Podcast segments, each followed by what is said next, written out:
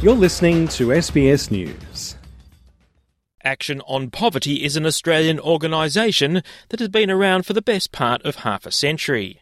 They're addressing the issues that leave people in poverty, with the aim of improving their lives by cultivating change in communities. One of AOP's key programs is fostering financial literacy among women, crucial, it says, to well-being, independence and autonomy. The group's international programs advisor Christine Murphy says women are often the face of poverty in needy communities, marginalised and vulnerable. Historically, women have not necessarily um, been in charge of household finances. They haven't been able to own land, for example, or inherit property. Um, you know, they'll often be given second preference to if there's you know, lack of resources, they won't go to school, this sort of thing. So, um, you know, that just manifests itself as being disadvantaged when it comes to being able to manage finances. In lots of places, they can't have bank accounts. And a lot of the women we work with are, uh, you know, they don't have enough money to be able to officially open a bank account, for example.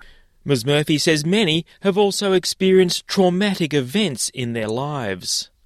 They've been trafficked, they've been they, they come from abusive domestic and family violence type type of situations, and they often have no confidence. They've never been able to make decisions for themselves very easily, and just to sort of watch some of the changes that come about through their participation in groups that are quite safe spaces and have access to a little bit of support and watch those little decisions that they make come come good and bear some fruit. That it's really very heartwarming to see. Action on Poverty uses the example of Huong, a villager in Vietnam.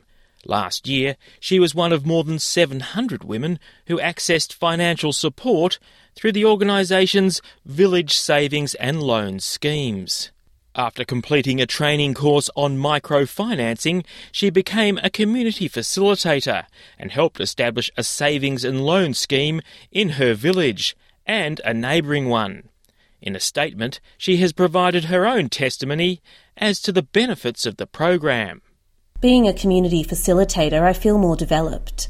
I have better confidence to go to new places, meet up with many people, and share new ideas that may help them as much as they have helped myself.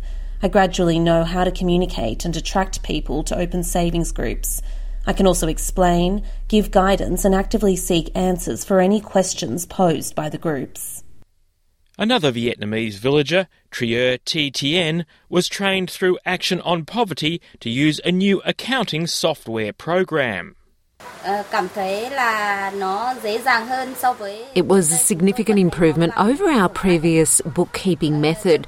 Using manual record books had presented us with several challenges in the past, including inaccurate calculations, which made it challenging to keep track of our finances. We have found that it is much easier to operate transparently, and team members can see how much they have saved, making it easier for our management board to run the group tôi vận hành nhóm cũng cảm thấy dễ dàng hơn Christine Murphy says while the program aims to empower women like Huong and Trier, the opposite sex cannot be ignored, particularly in some communities where cultural barriers remain. You have to work with men in these in, in many communities as well, because if you start sort of just agitating for change without bringing them along on the journey, you'll get pushback from the men, and it makes it quite hard for, for women. So we form small groups. We have, you know, you'll usually be able to identify some leaders within the community to be the community facilitators of the savings groups, and um, we work with them initially and work with the leadership, including men, to um, yeah, just to raise some awareness about what we're doing all highlighting the importance of self empowerment programs in the lead up to International Women's Day on March the 8th. Gareth Boreham, SBS News.